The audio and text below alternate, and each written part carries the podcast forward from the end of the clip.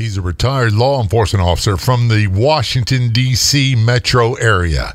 He's overcoming and recovering from years of violence and trauma. He's here to share his experience working gangs and his career in law enforcement and much more on the Law Enforcement Today show. Welcome to the Law Enforcement Today radio show. I'm your host. My name's John J. Wiley. In addition to being a radio broadcaster, I'm a retired police sergeant. For the latest news articles and much more, check out our website, letradioshow.com.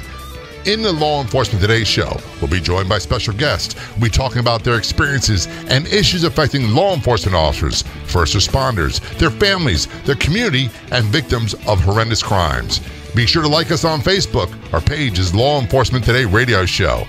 Check out the daily articles on our website, letradioshow.com. And while you're there, download our free app. If you enjoy the Law Enforcement Today podcast, do me a big favor, tell a friend, and if you're able, if you got a few moments, leave an honest review and rating. But most importantly, tell a friend or two or three. Calling us from the Washington, D.C. area of Northern Virginia, we have Merritt Castle on the phone. Merritt is a retired law enforcement officer. He's a podcaster. He's got quite the interesting story. Merritt, thanks so much for being a guest on the show. Very much appreciated. I'm honored to be here. Thank you so much for having me. It's good to have you here. And before I forget, I'm really working hard at getting better at doing this. Thank you for your service. It's very much appreciated. Well, thank you for yours. Uh, I know a little bit of the background, so uh, regardless, it goes right back to you. So appreciate it. Now, Merritt is retired law enforcement. We'll get into that in a minute. But you right now, you're you've got your hands on a lot of different things, and one of the things you do is you have a podcast. It's you can be found on the Law Enforcement Today podcast network or LET podcast network. Go to letradioshow.com, the Be Heard tab, click LET Podcast Network. You'll find it there. It's called Brownie in Blue. What is Brownie in Blue? So Brownie and Blue, just break it down. Brownie, I'm from El Salvador initially, born there, raised in the U.S., Latin, uh, and so Brownie is that, and then Blue, in Blue, I was in law enforcement for the past 20 years, retired. So in blue is in law enforcement. So Latin man in law enforcement, pretty much, and that's how it started, and that's the podcast. By the way, I love, I absolutely love one of the things about this show is Hollywood puts out these stereotypes of what cops are like and what they look like, and you busted many of those just by having the name Merritt Castle and you're Latino. you caught on to that, huh? I think that's awesome because you know what? I can't. I'll be honest with you. I'm an Irish Catholic guy. When you talk about the stereotypical cop, that would be me. Some people say I'm a knuckle dragging Neanderthal, and I'm okay with that. But when people bust stereotypes, I love it. Well, so you know what's interesting about it, Jay, is so I, like I said, I was born in El Salvador during a war-torn country, uh, civil war at the time in '78. And when I came here, I was actually an orphan, so I was adopted by a American family, uh, white American family. And so when I was adopted, I was five years old. So my original name would have fit this stereotype, which would have been Jorge Alberto Ruiz. But when I came here, my mother, her and uh, my father uh, changed my name to what it is today is Merritt Castle. So yeah, I get the exact same thing even from other Latin folks. They're like, "What? That's your name?" I'll, I'll, bet. What? Wait a second. That doesn't fit.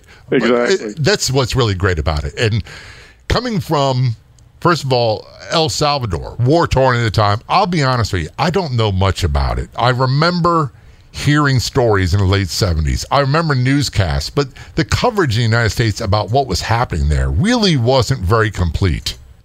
Right. And and to be honest with you, I didn't learn about the history until I got older when I started digging into it and my adoptive mother, my mother, kept a lot of news clippings and I've read those news clippings and I've also watched some movies and I've also been back to El Salvador in 2007 uh, to go to the orphanage and also uh, the hospital that I was born into so learning the history there and just part of it is really interesting because obviously the U.S. had a stake in El Salvador Civil War because at the time, communism, the Soviet Union, and just socialism, that whole movement was trying to move up through Central and South America and trying to get a stronghold there. So part of that was in El Salvador.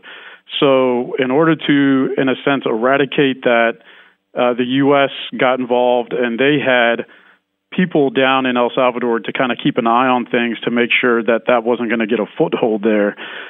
So it was really a coup over the government, and that's where the Civil War started, and trying to go from democratic to socialism. And the U.S. wanted, obviously, not that uh, to happen at the time, and so that's how I was quote unquote found. Um, my mother's sister was a worker for, a, a, I guess, like a contracting company or business that worked with the U.S. government to provide some type of aid to El Salvador. And she knew that my mother wanted to adopt and had certain criterias. And I was found, and everything got pretty much started from that point forward. And I came here in 1982 as a five year old. Let's fast forward to your adult years. You, you wound up joining a major police department uh, outside of Washington, D.C., in Northern Virginia. About what year was that? 2001. And how old were you then? Uh, I was 21, going on 22, so fresh out of college. Well, I remember going to the academy 20, turned 21 in the academy, and, you know, being on the street at 21 years of age, right before I turned 22, and you're trying to handle lifelong family problems, and you're I couldn't really maintain a relationship with a woman for more than like three weeks at a time because I was such a knucklehead.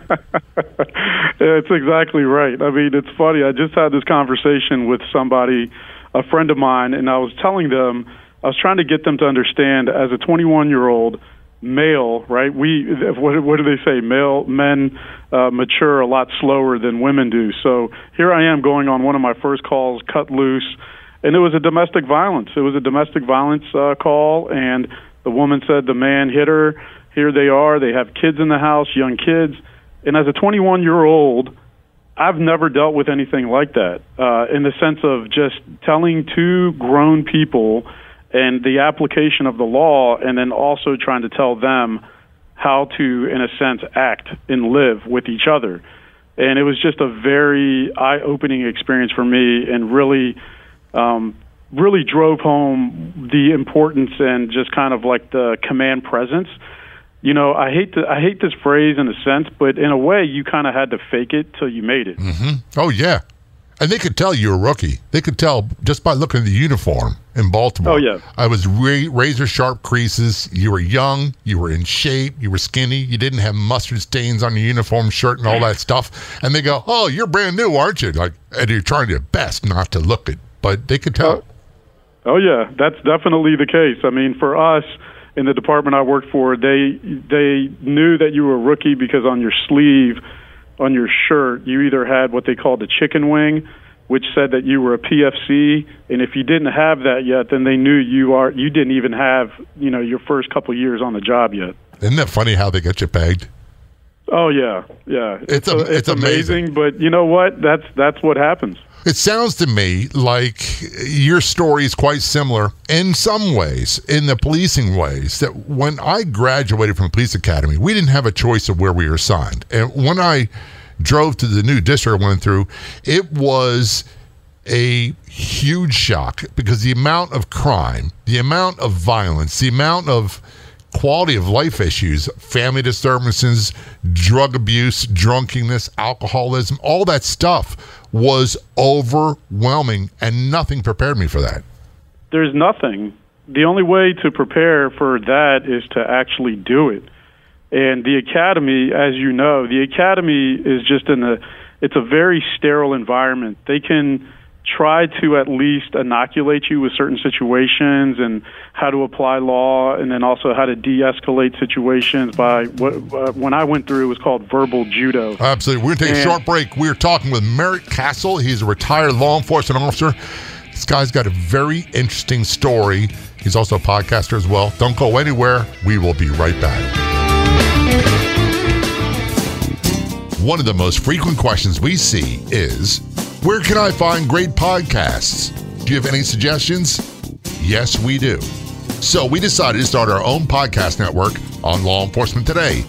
That's right. You can find top podcasts about law enforcement on our website and our free app. Go to letradioshow.com, click the Be Heard tab, and there you'll find the LET Podcast Network. We'll be adding more podcasts from first responders and more. Again, to find the Law Enforcement Today Podcast Network, go to letradioshow.com and click on the Be Heard in our menu, or download our free app today at letradioshow.com.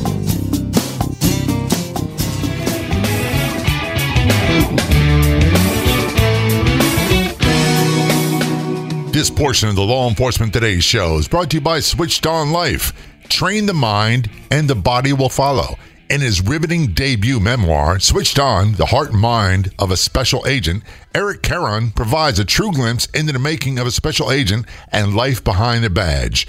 Get more details about the book, the podcast, and more at switchedonlife.com. That's switchedonlife.com. Return conversation with Merritt Castle on the Law Enforcement Today show, retired police officer from the actually retired sergeant, I believe, from a major metropolitan police department outside of Washington, D.C. in Northern Virginia. Before we went to break, Merritt, you brought up a great term from my past. And the term you started talking about was verbal judo. Please continue with what you were saying. Yeah, I think it was in reference to the academy and how it the academy is just a sterile environment. They do teach you de-escalation where they try to call it as verbal judo, which is really just trying to use your mouth to get out of or to de-escalate a situation that could possibly be a violent encounter, whether physical or somebody using a weapon or whatever the case is. Um, obviously, that's not always the case, but you know this was also in reference to how the academy itself – that environment is not commensurate with what happens when you get onto the street. And there's a academy way, and I'm sure you've heard this. There's the academy way, and then once you get out on the street, the first thing your FTI or FTO says to you is, "There's the street way and the real way, and there's the academy way." So I'm going to teach you the real way. Absolutely, absolutely. And we, a simple example of that is, you know, we try to be thorough in our reports and when you're brand new at the academy, you take a long time. And next thing you know, your sergeant be talking to you on the radio. Hey, the calls are backing up on your post. You got to go handle them. And we didn't want our side partners in the next post to handle calls on our post because that meant their post was vacant and someone had to handle calls on their post. And next thing you know, it's out of the district and out of the sector and all that stuff. So we didn't want that. And so you learn to multitask quickly. That verbal judo thing, one of the ways I try to explain to people is they see video of officers, and the officer sounds rough. The officer, officer sounds rude. The officer sounds sometimes abrasive. And what we were taught was you would use language and verbal skills to try to get someone off their game from an offensive posture to a defensive posture so you wouldn't have to use force. That was the main thing. And sometimes we were rude about it. It wasn't that we were mean people, it was designed to prevent it from going to the next level. Exactly. That's exactly what it is. I mean, it's it's you're you're preventing a situation where somebody could be even in crisis or you don't know what you're running into. You don't know who you're dealing with. And one of the things that I really learned about verbal judo because really all that is is communication. And if you are high strung and if you are hyper vigilant all the time and you think of everybody as a criminal or as us against them, then you are all you as an officer from what I've seen, you're the one that other officers don't want you to be on their call. Right. Because you're the one that's going to make this situation worse.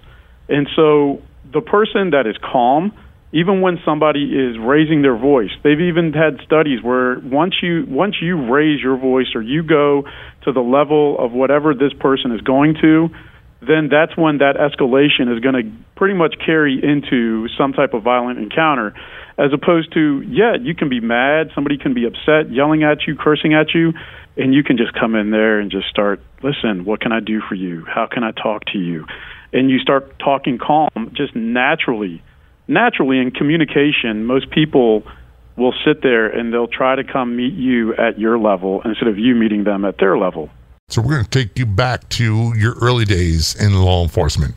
New out of the academy. And if you missed the early part of the interview, Merritt Castle is his name. He was an orphan from El Salvador and was adopted by a, a couple in, in, the United States. That's why he's got the name Merritt Castle, and he busts every stereotype. When you, th- you think of a certain look of an individual based on a name, you're going to get this wrong.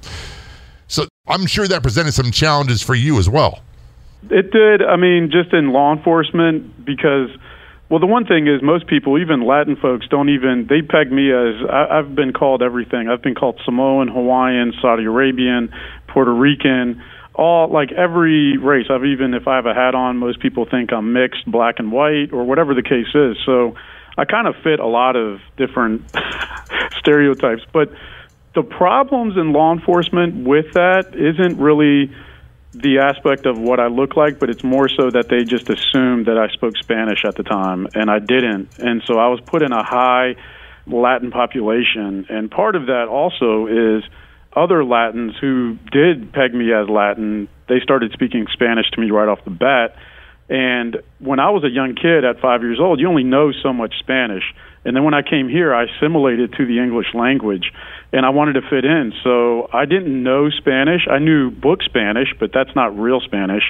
And when I came on the department, I one of the things that I wanted to do was to learn my native language. And they had an, a language immersion program and I was actually picked to go to it, um, surprisingly. So I used that for a six month assignment, and I was, you know, fortunate to go. And that actually bridged a lot of the gaps that was what I would consider kind of like a kind of a wall um, within the community that I policed. And I will tell you this one quick anecdote. I was walking into a 7 Eleven on my beat and this Hispanic gentleman was with his young kid who was about eight years old. And I'm sitting there. I get out of the car. I go to the door. I'm in front of them. I hold the door open, and the dad says "muchísimas gracias," and I saw and I said it back to him. I said, "You know, no problema, muchísimas gracias." And then he, and then his little, and then his son walks past me, and stares at me literally just staring at me from the time he saw me to the time he passed me to the time he walked into the store. And at the end, I was in line, and this dad in Spanish tells me, My son, mi hijo, nunca has never seen, okay, a person or a Latino in uniform. And he made me realize how important it was for the community to see in a sense, the same uh, same type of face. And not only that, but when I spoke Spanish, it was it was almost like he I could see him deflate, where he was like, you know, the stress was relieved from him. It was actually pretty interesting. I'll bet it was. And it, here's an interesting similarity. I grew up in a Navy family. I was born in New Jersey, and my grandparents were immigrants from Ireland. I am the palest guy you'll meet. My my dermatologist eh, they laugh at me because I'm in there every six months having stuff cut off. But we moved to Rota, Spain when I was probably about a year and a half old. My dad's Navy uh, career sent him there. And to go to preschool, all you had to do was be potty trained, and they spoke Spanish. So by the time I left Spain at five, I was fluent in Spanish. When I moved mm. back to the United States, we never used it again. Now I'm like a stumbling, bumbling idiot, and I know nothing. I mean, I can pick up little bits and pieces here and there, but my father-in-law, who passed away many years ago, his dad was a Panama Canal police officer, and he was uh, from Connecticut, and I call it the area he's from was middle upper class suburbia, and he spoke fluent Spanish, and people looked at him as this big, tall, lanky guy uh, very much the, the, epitome of what you think of a gringo. And when he spoke perfect Spanish, people were shocked. We are talking with Merritt Castle, retired law enforcement officer, also a podcaster, uh, an, an immigrant, an orphan. Man, the story is phenomenal. We'll get into that when we return. We'll be right back.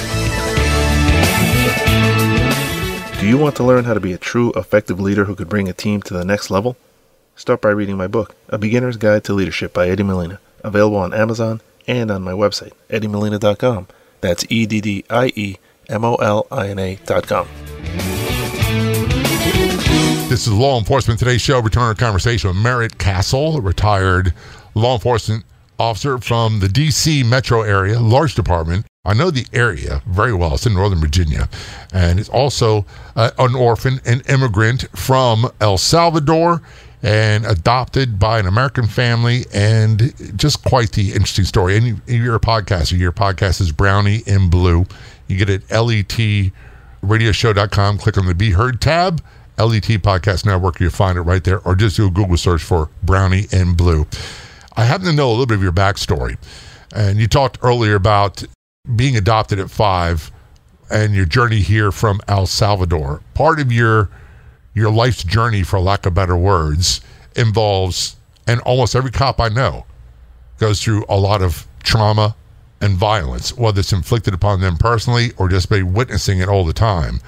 Uh, you had it both ways, didn't you?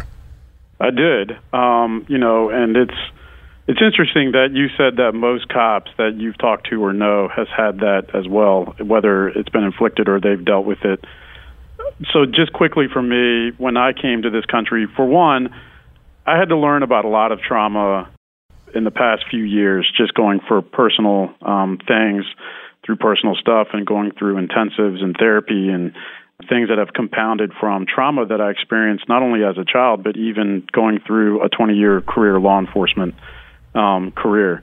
And so when I came to this country, I didn't realize that trauma started at the time when I was given up from my original birth mother at two years old into an orphanage because that trauma in itself sends messages to a child that you are not wanted um, and there's abandonment issues. And so, even at that age, with the brain developing, which I've learned is that the frontal prefrontal cortex doesn't develop um, as quickly, and nor does it fully.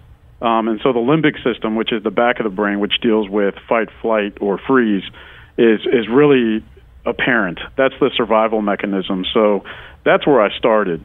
And so then when I got adopted, I came to a country, obviously, whether it's you count it as little t trauma or big T trauma, that's again another trauma. I'm just transitioning into, A, I'm transitioning into a world I don't know.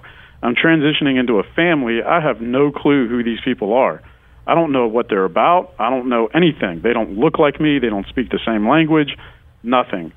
So then you get into uh, the raising and the nurturing. So my mother, um, who is an incredible woman, she was married to my father, my adoptive father, and he was an abusive man. So he was an abusive man. He worked for the Secret Service as well. So I came from a law enforcement background in that sense, and so but he was a very abusive man. He had his own issues, and so he abused me as well physically and then emotionally um, as well because I wasn't from him. And so, being adopted, there are a few things that you have to recognize. You have to recognize that you're being loved, yes, by another family or by people that didn't, quote unquote, biologically have you. But at the same time, some people may have issues with that. Like he had an issue with the fact that it was my mom's decision to adopt and not his. So he went along with it. And so, therefore, whatever abuse I took was based off of the fact that I think, and I can only based on conjecture was based off of him feeling like I wasn't truly his. And they got divorced, so there was another there was another trauma. And then I was sexually abused at uh, around nine years old, and there was more trauma that was placed on there. And that's quite then, common with with men. That's that's uh, that's one of the skeletons in a closet a lot of men don't want to talk about. That as children, many of them were sexually sexually abused and also many of them were physically abused. And part of the whole, and this is my amateur psychologist bit here, a big part for them is this idea that we're supposed to be able to defend ourselves and defend those who matter to us, and that we couldn't defend ourselves and protect ourselves from that happening, and that creates a conflict in our own psyche as we develop. That's spot on, Jay. I mean, that is exactly what it is going into a deep dive of why I went into law enforcement, I always thought it was because of my mom. But then once I got into therapy, once I started learning about trauma, once I started learning about nurturing, once I started learning about the development of the brain and all these different things, it's exactly what you just said. The reason I got into law enforcement wasn't because I came from a law enforcement family. It it was the reason was is because as a young child, at no point could I ever protect myself At no point could I ever protect my mother. At no point could I ever stop any abuses or any abandonments that happened to me. And so my whole development in becoming and getting drawn to law enforcement was to become a protector. And I think I'll go even deeper. The reason that I became a protector was not to protect the people of the community, which is obviously that's the altruistic feel, but from the psychology point is I was I became that because now I could protect myself. Dude, that's that deep stuff. That is really for a guy like if you met me in person, you'd be like, you'd never have this conversation with me ever. I'm telling you, because I look, you look at me, and go, oh no, no, I'm not talking vulnerability and stuff with this guy because he's not about that. But that also breaks one of the stereotypes that a lot of people have about law enforcement officers. Because one of the things I hear all the time is that these guys, I say guys, men and women, uh, become cops because they were bullied as kids, they were abused as kids, and they want to get even. That's such. Yes. That is that that is a very that's just an easy way for people to just go ahead and write off what police are and why they do what they do. If anything, regardless of the abuse or the traumas, why would somebody then get into a position, even though they could quote unquote thwart their authority, which I haven't seen, at the same time be videotaped, be recorded, you know, and then now with them, you know, the narrative of I, I hate the police, defund the police, spit at them, shoot them, kill them, all these different things. Why would somebody all of a sudden get into that profession when there's so many other ways to be able to, I guess, thwart your authority if it's physical on the quote unquote bullied kid? You know, that's that that right there. it, it, it is a it is a misnomer. It is a horrendous stereotype, and I don't know where that came from. But, you know, in general, cops that I know, law enforcement officers that I've worked with, side by side, regardless of their story, they get up every day and they wanted to go ahead and make a difference, whether it was in a person's life and what they dealt with on that day, or whether it was through whatever avenue, whether you were a detective, whether you were a supervisor, whatever the case is, there's always bad apples in every bunch. I don't care if you're a doctor, a dentist, a teacher, any profession has bad actors. But by by and large, if you take percentages of the law enforcement men and women across this country and you take the interactions, I'm not talking about the cases that you see on TV. I'm talking about daily interactions, which is I think over 300 million a day and you take that and you take those interactions and you pull the statistics of how many of those interactions are use of force incidences, it is literally minuscule when it comes to that. The majority of everything that police do is building bridges with the community. And so much of what we hear is dominated by the media. And when I say the media, that encompasses Hollywood, that encompasses the news media, that encompasses social media, print, radio as well. And I'm part of the media because I have a radio show. It's dominated by headlines and it's dominated by what will get the eyeballs on this story the quickest. And the perfect example I come up all the time is when you look at stories involving police in the news, it's always the end first. It's always cop shoots man. It's never the 50 decisions that individual made that could have prevented it and made it not escalate to that point. We're talking with Merritt Castle, retired law enforcement officer, also podcaster, and much more. We're going to take a short break. We will be right back. Want to fly somewhere? Looking for cheap flights or cheap tickets? Then call. That's right. Call the low cost airline travel hotline now for prices so low we can't publish them anywhere. Low Cost Airlines has all kinds of cheap travel deals. Fly domestically and save up to 75%. You can even fly internationally and save even more. Yes, fly anywhere in the world and save a lot of money on your plane tickets. We'll even save you money with cheap travel deals on hotels, rental cars, even complete travel packages. So don't book your tickets until you call us first for the absolute cheapest prices on U.S. and international airline tickets and hotels. Call right now for prices so low they can't be published. Travel experts are here 24 7 to help. 800 451 8603. 800 451 8603. 800 451 8603. That's 800 451 8603.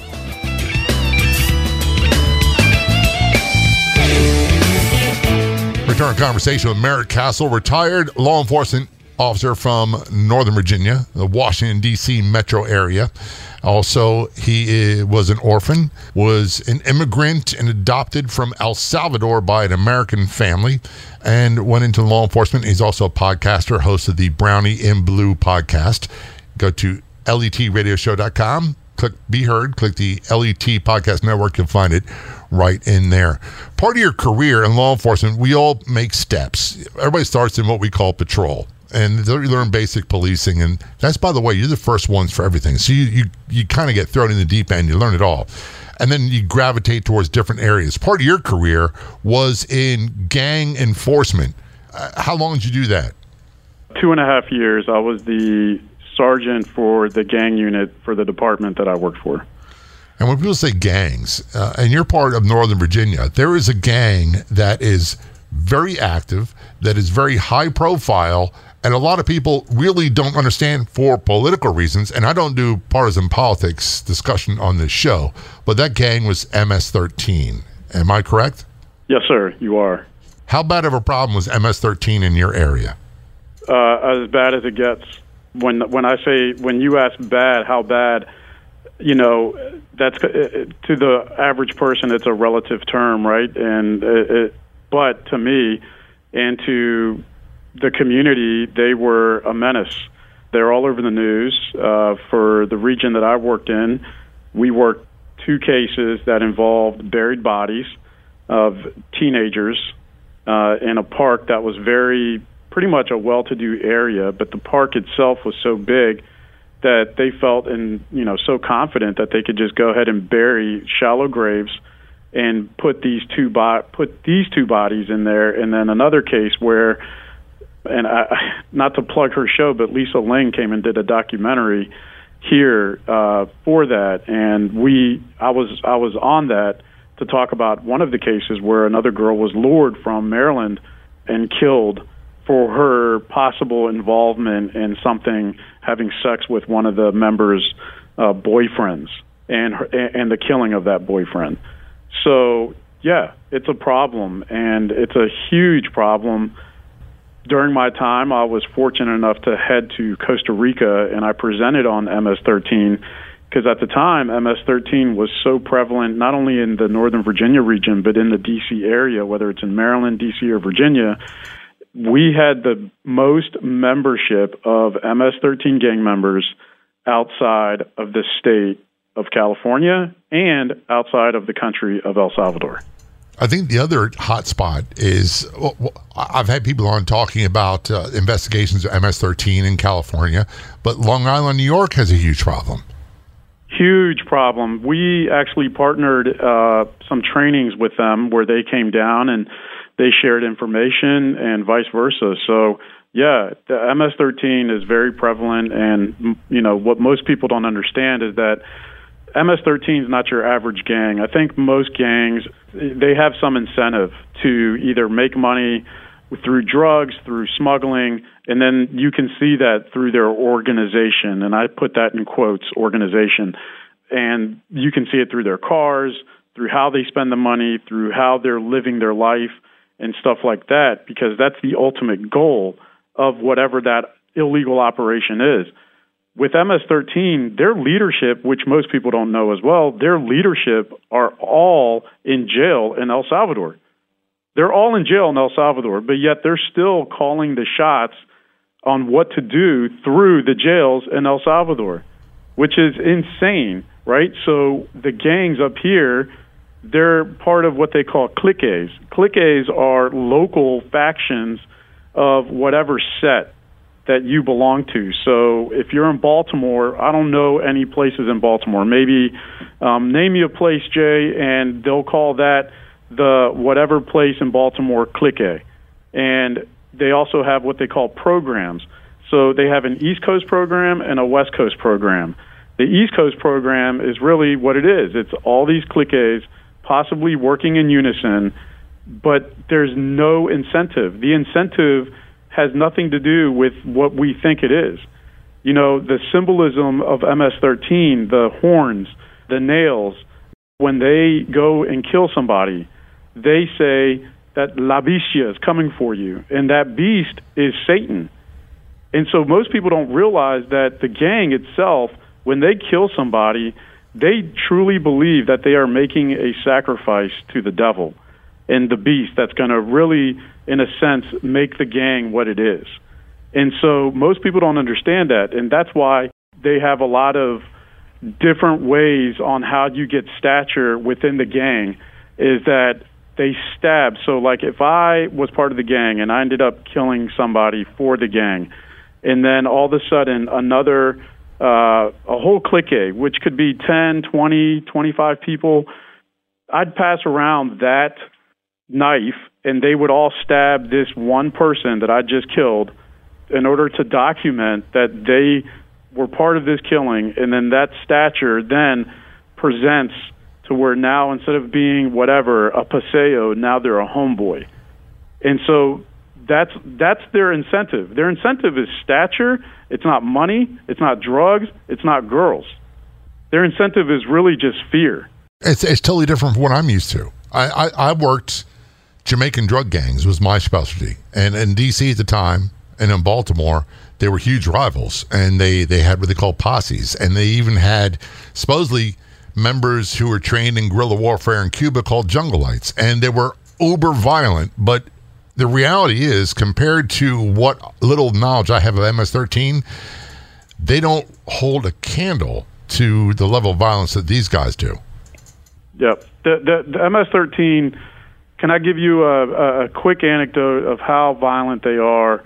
and the mentality. Sure. When they're in El, so when they're in El Salvador, so there, so the unit that I that I was part of and that I supervised, these detectives were amazing, still are amazing.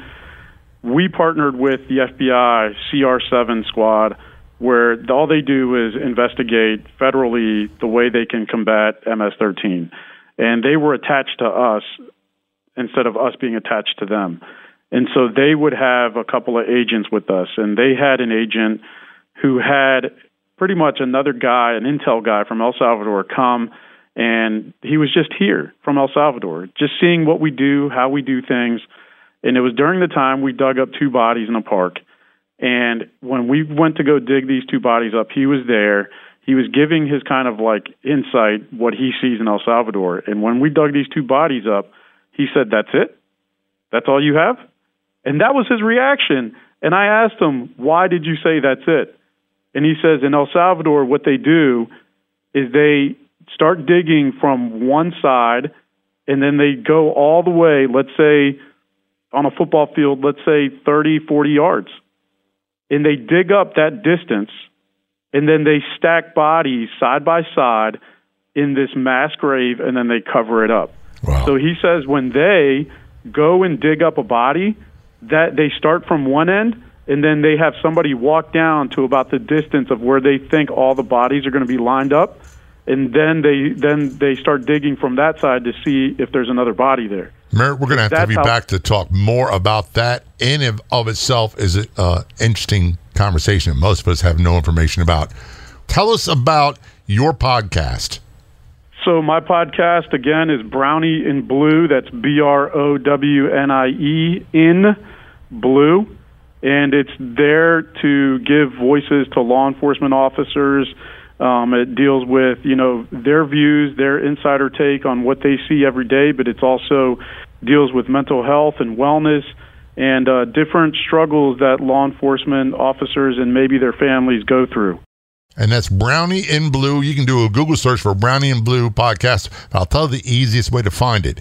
Just go to letradioshow.com, click the Be Heard tab, LET Podcast Network, and you'll see a division of First Responder Podcast, and others, and it's in the First Responder Podcast. You'll find it right there. Merritt Castle, thanks so much for all you've done. Thanks for your service, and thanks most of all for being a guest on the show.